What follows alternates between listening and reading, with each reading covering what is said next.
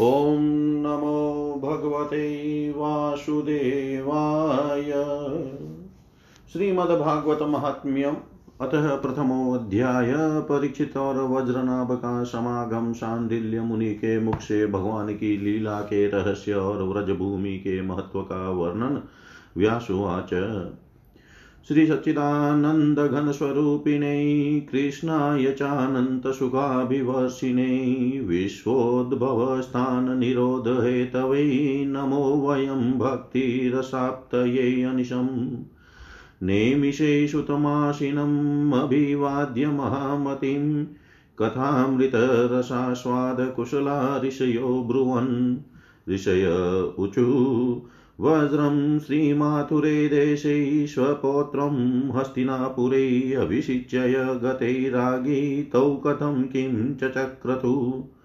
श्रुत उवाच।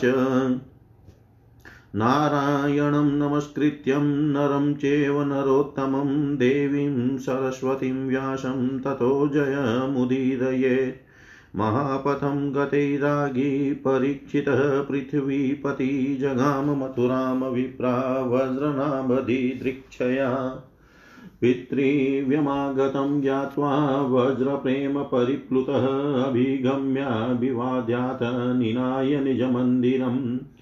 परिष्वज्य शतं वीरकृष्णेकगतमानस रोहिणयाद्यः हरे पत्नीर्भवन्दायतनागत ताभिः समानितोऽत्यर्थं परीक्षितपृथिवीपति विश्रान्तसुखमाशिनो वज्रनाभमुवाच। परीक्षिदुवाच, तात त्वत्पितृर्भिनुनमस् मम पितृपितामहा उद्धृता भूरि दुःखौ गादहं च परिरक्षित। न पारयाम्यहं सतात, साधु कृत्वोपकारत, त्वामतः प्रार्थयाम्यङ्गसुखं राज्ये अनुयुज्यताम् कौशसैन्यादिजा चिन्ता ततारिदमनादिजा मनागपि न कार्यातै सुसेव्या, किन्तु मातर निवेद्य मयि कर्तव्यं सर्वाधिपरिवर्जनम्। श्रुत्वै ततः परमप्रीतो वज्रस्तं प्रत्युवाच। वज्रनाभ उवाच, राजनुचितमेतते यदस्मासु प्रभाषसे त्वत्पित्रो पित्रोपकृतश्चाहं धनुर्विद्या प्रदानतः। तस्मान्नाल् पापी मे चिन्ता क्षात्रं दृढमुपेयुष किन्त्वेका परमा चिन्ता, तत्र किञ्चिद् विचार्यतां मातुरे त्वभिषिक्तोऽपि स्थितोऽहं निर्जने वने क्व गात्कता वै प्रजा तत्रत्या यत्र राज्यं प्ररोचते।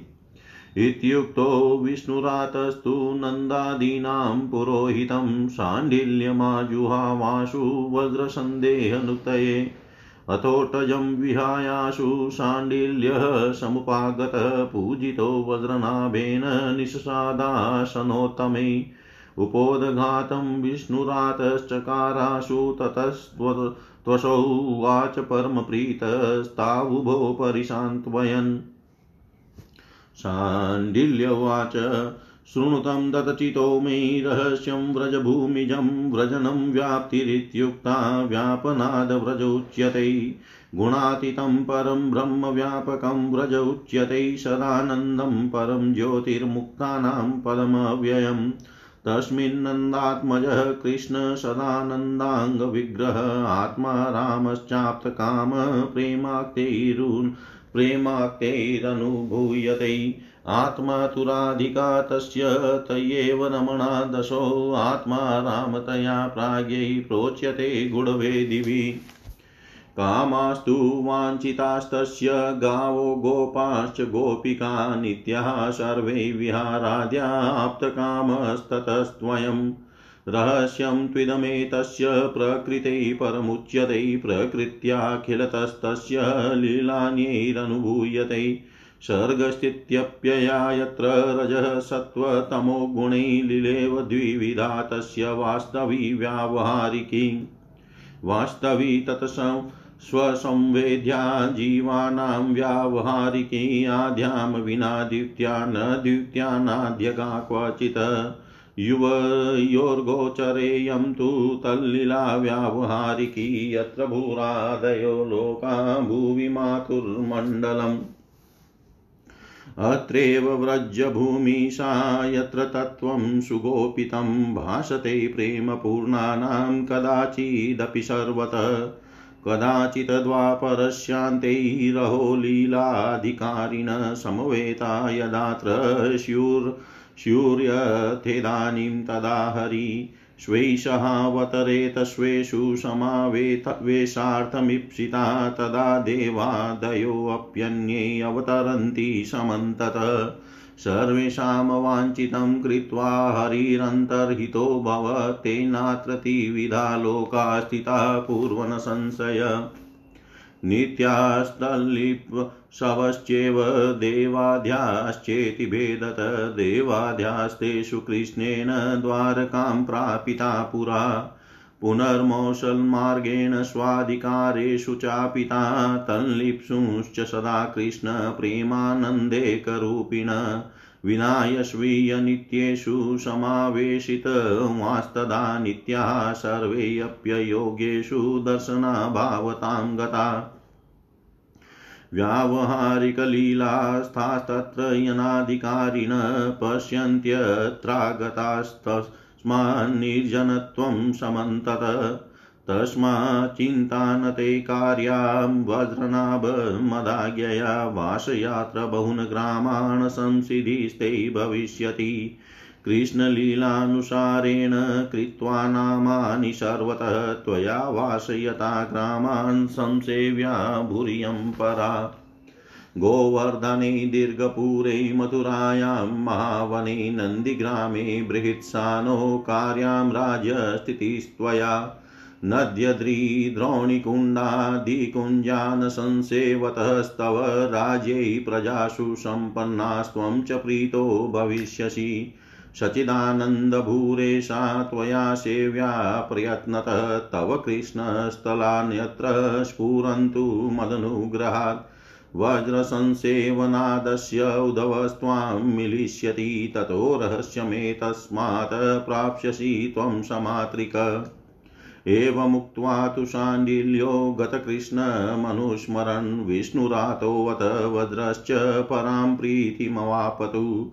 विष्णुरातोऽत वज्रश्च परां प्रीतिमवापतु महर्षि व्यास कहते हैं, जिनका स्वरूप है सचिदानंद घन, जो अपने सौंदर्य और माधुर्य आदि गुणों से सब कामन अपनी ओर आकर्षित कर लेते हैं और सदा सर्वदा अनंत सुख की वर्षा करते हैं, जिनकी ही शक्ति से इस विश्व की उत्पत्ति, स्थिति और प्रलय होते हैं। उन भगवान श्री कृष्ण को हम भक्ति रस का आस्वादन करने के लिए नित्य निरंतर प्रणाम करते हैं।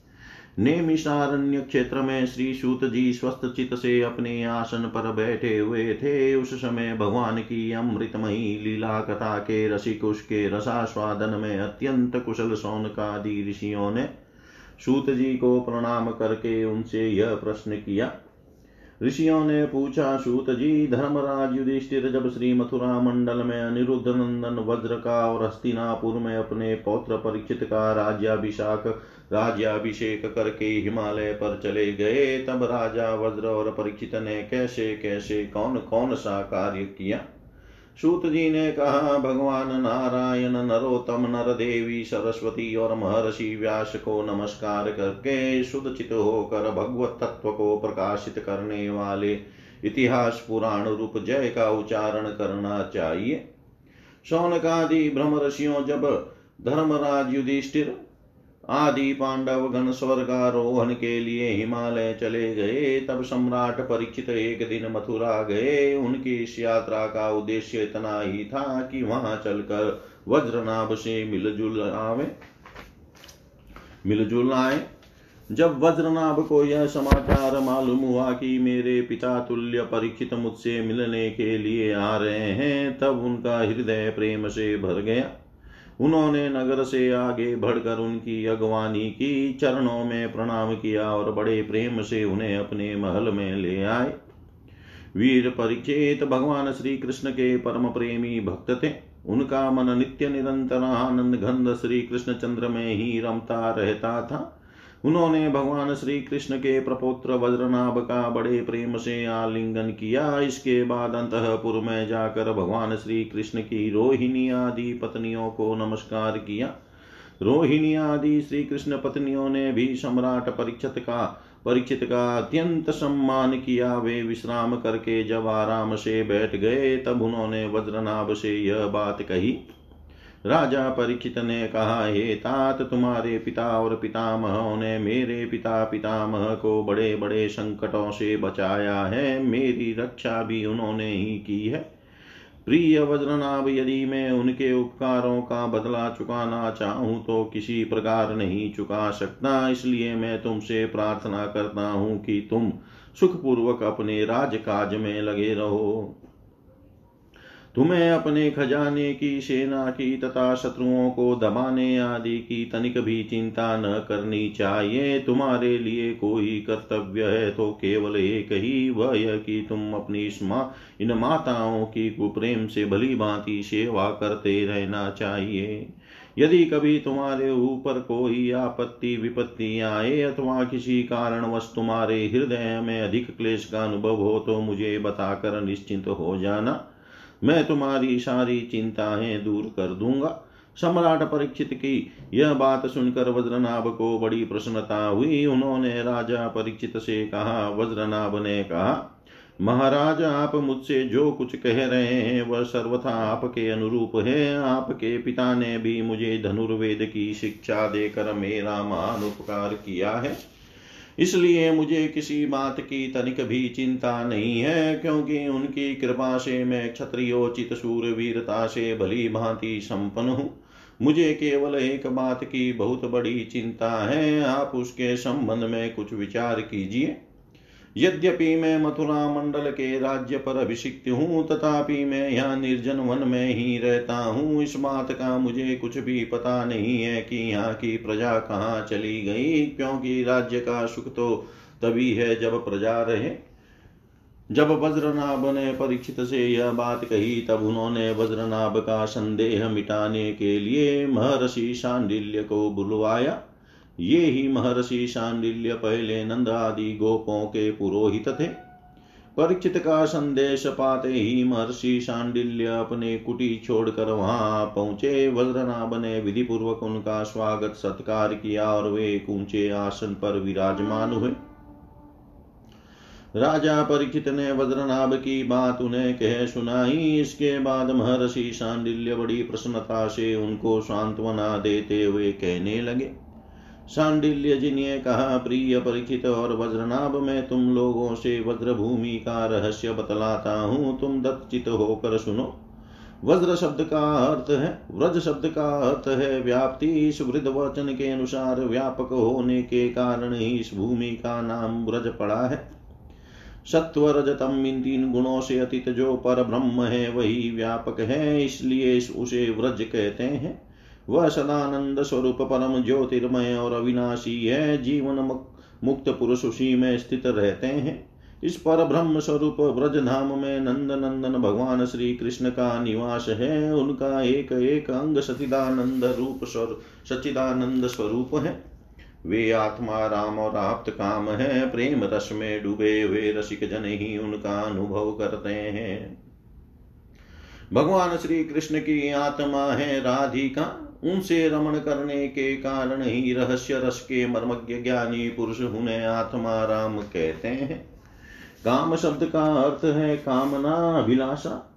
व्रज में भगवान श्री कृष्ण के वांछित पदार्थ हैं, गौए, ग्वाल बाल, गोपियाँ और उनके साथ लीला, विहार आदि। वे सब के सब यहाँ नित्य प्राप्त हैं, इसी से श्री कृष्ण को आप्त काम कहा गया है।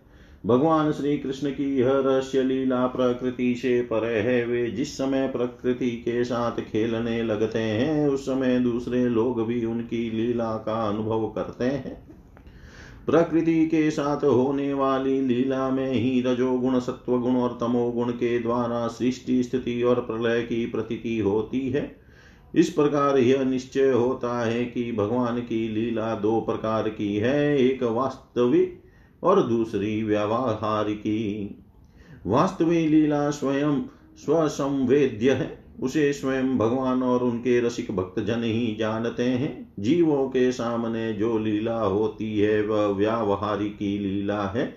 वास्तविक लीला के बिना व्यावहारिकी लीला नहीं हो सकती, परंतु व्यावहारिकी लीला का वास्तविक लीला के राज्य में कभी प्रवेश नहीं हो सकता। तुम दोनों भगवान की जिस लीला को देख रहे हो, वह व्यावहारिकी लीला है। यह पृथ्वी और स्वर्ग आदि लोग इसी लीला के अंतर्गत है। इसी पृथ्वी पर यह मथुरा मंडल है। यही वह व्रज भूमि है जिसमें भगवान की वह वास्तविक रहस्य लीला गुप्त रूप से होती रहती है। वह कभी कभी प्रेम पूर्ण हृदय वाले रसिक भक्तों को सब और दिखने लगती है। कभी अट्ठाईसवें द्वापर के अंत में जब भगवान की रहस्य लीला के अधिकारी भक्त जन यहाँ एकत्र होते हैं, जैसा कि इस समय भी कुछ काल पहले हुए थे, उस समय भगवान अपने अंतरंग प्रेमियों के साथ अवतार लेते हैं। उनके अवतार का यह प्रयोजन होता है कि रहस्य लीला के अधिकारी भक्तजन भी अंतरंग परिकरों के साथ सम्मिलित होकर लीला रस का आस्वादन कर सके। इस प्रकार जब भगवान अवतार ग्रहण करते हैं, उस समय भगवान के अभिमत प्रेमी देवता और ऋषि आदि भी सब और अवतार लेते हैं। अभी अभी जो अवतार हुआ था, उसमें भगवान अपने सभी प्रेमियों की अभिलाषाएँ पूर्ण करके अब अंतर्धान हो चुके हैं। इससे यह निश्चय हुआ कि यहाँ पहले तीन प्रकार के भक्तजन उपस्थित थे, इसमें संदेह नहीं है। उन तीनों में प्रथम तो उनकी श्रेणी है, जो भगवान के नित्य अंतरंग पार्षद है, जिनका भगवान से कभी वियोग होता ही नहीं। दूसरे में है, जो एकमात्र भगवान को पाने की इच्छा रखते हैं, उनकी अंतरंग लीला में अपना प्रवेश चाहते हैं। तीसरी श्रेणी में देवता आदि हैं। इनमें से जो देवता आदि के अंश से अवतीर्ण हुए थे, उन्हें भगवान ने व्रज भूमि से हटाकर पहले ही द्वारका पहुँचा दिया था। फिर भगवान ने ब्राह्मण के शाप से उत्पन्न मुसल को निमित्त बनाकर यदुकुल में अवतीर्ण देवताओं को स्वर्ग में भेज दिया और पुनः अपने अपने अधिकार पर स्थापित कर दिया। तथा जिन्हें एकमात्र भगवान को ही पाने की इच्छा थी, उन्हें प्रेमानंद स्वरूप बनाकर श्री कृष्ण ने सदा के लिए अपने नित्य अंतरंग पार्षदों में सम्मिलित कर लिया। जो नित्य पार्षद है, वे यद्यपि यहाँ गुप्त रूप से होने वाली नित्य लीला में सदा ही रहते हैं, परंतु जो उनके दर्शन के अधिकारी नहीं है, ऐसे पुरुषों के लिए वे भी अदृश्य हो गए हैं।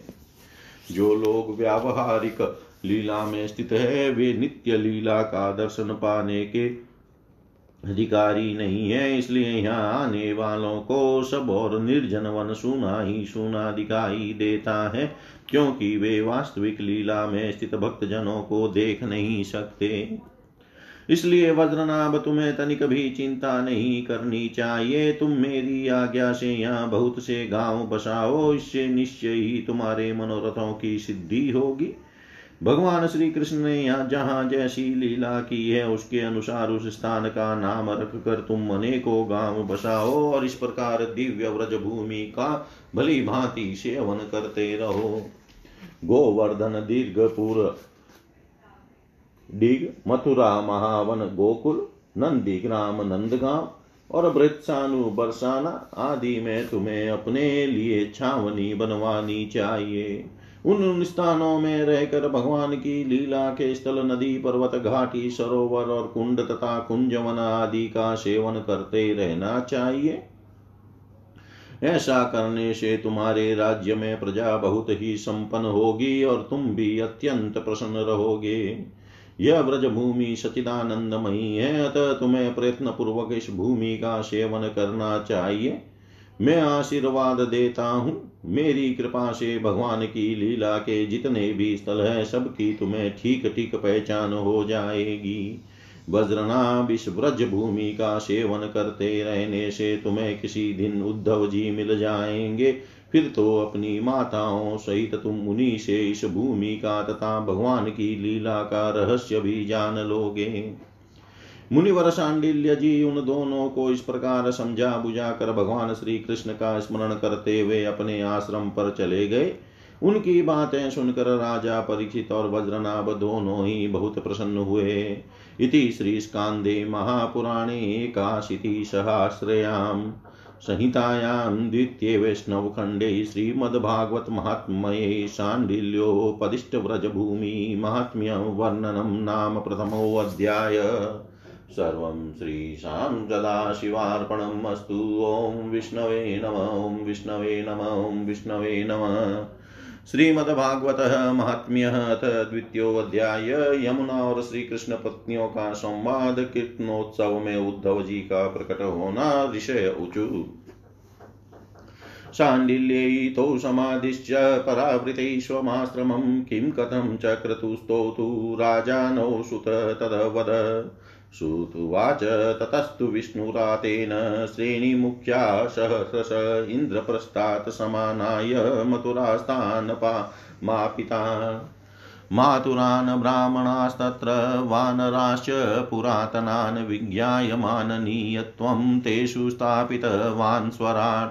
वज्रस्तु तत्साहाय्येन शाण्डिल्यस्याप्यनुग्रहात् गोविन्द गोपगोपीनां लीलास्थानान्यनुक्रमात् विज्ञायाभिदया स्थाप्य ग्रामानावासयद्बहून् कुण्डकुपादिपूर्तेन शिवादिस्थापनेन च गोविन्द हरिदेवादिस्वरूपारोपणेन च कृष्णेकभक्तिं स्वे तथा न च मुमोदः।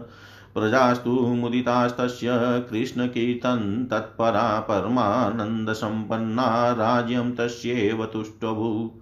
एकदा कृष्णपत्न्यस्तु श्रीकृष्णविरहातुरा कालिन्दीं मुदितां वीक्षय पप्रचुर्गतमत्सरा श्रीकृष्णपत्न्यौचु। यथा वयं कृष्णपत्न्यस्तथा त्वमपि शोभने वयं विरहदुःखातास्त्वं न कालिन्दी तदवद।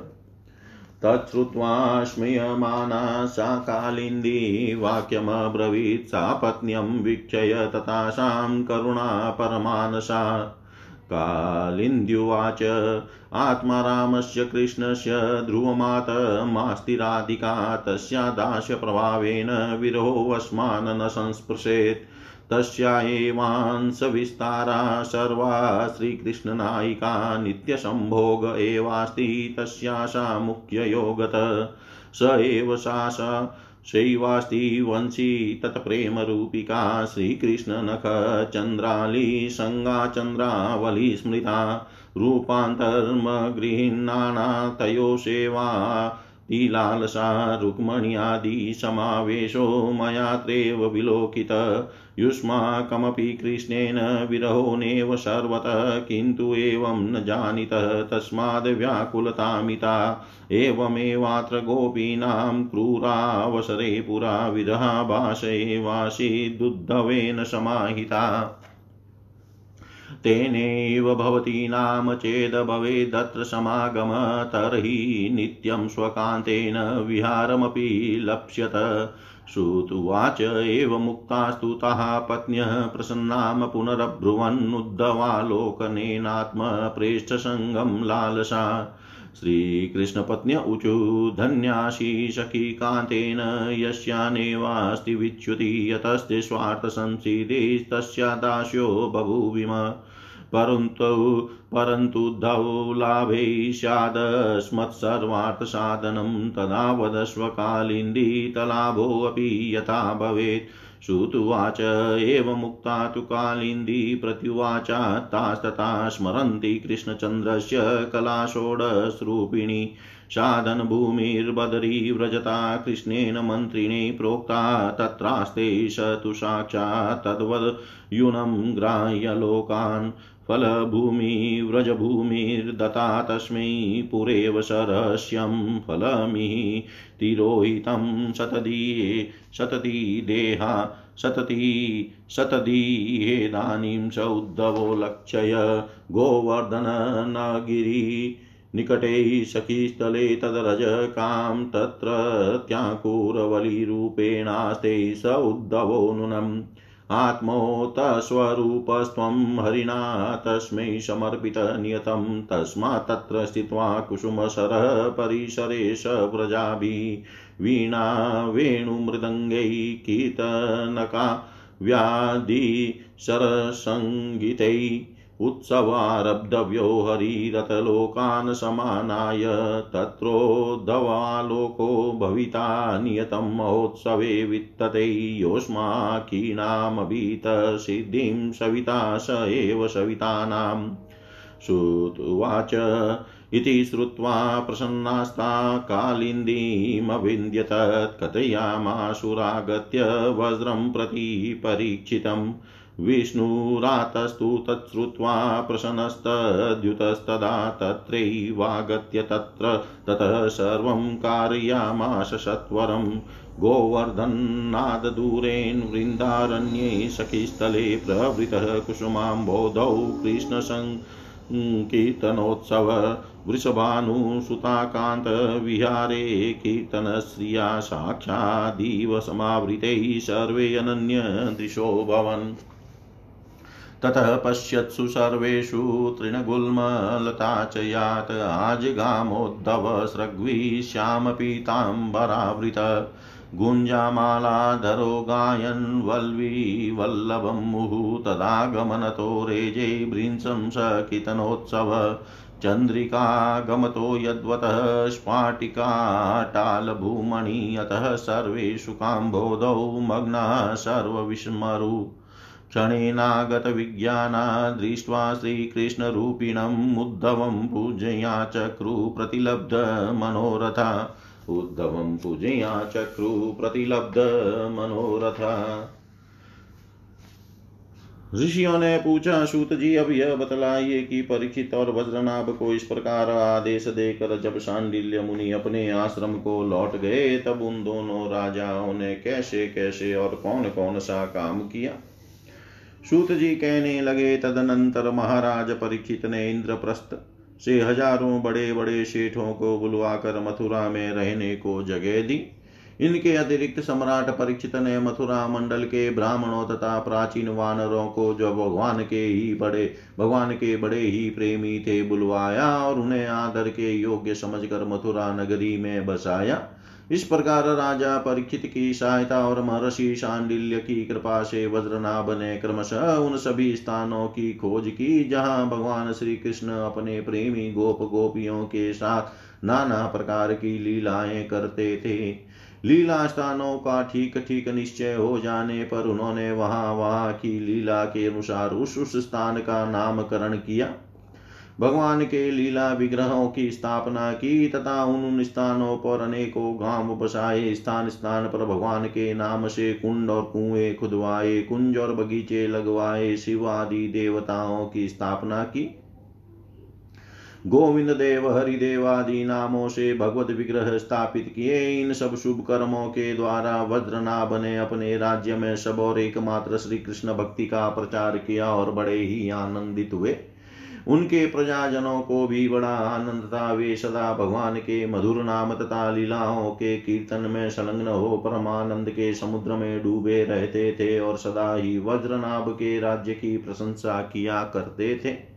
एक दिन भगवान श्री कृष्ण की विरह वेदना से व्याकुल सोलह हज़ार रानियाँ अपने प्रियतम पतिदेव की चतुर्थ पट रानी कालिंदी यमुना जी को आनंदित देखकर सरल भाव से उनसे पूछने लगी। उनके मन में शौत्या डाह का लेश मात्र भी नहीं था।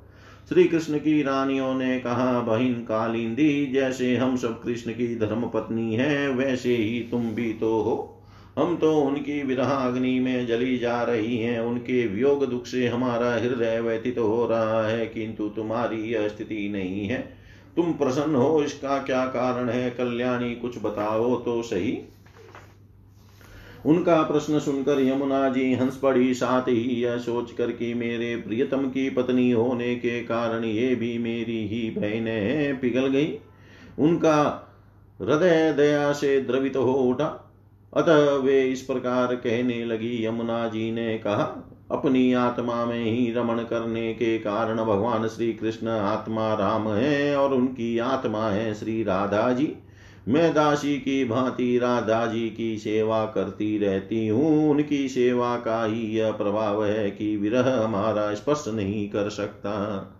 भगवान श्री कृष्ण की जितनी भी रानियाँ हैं, सबकी सब श्री राधा जी के ही अंश का विस्तार है। भगवान श्री कृष्ण और राधा सदा एक दूसरे के सम्मुख है।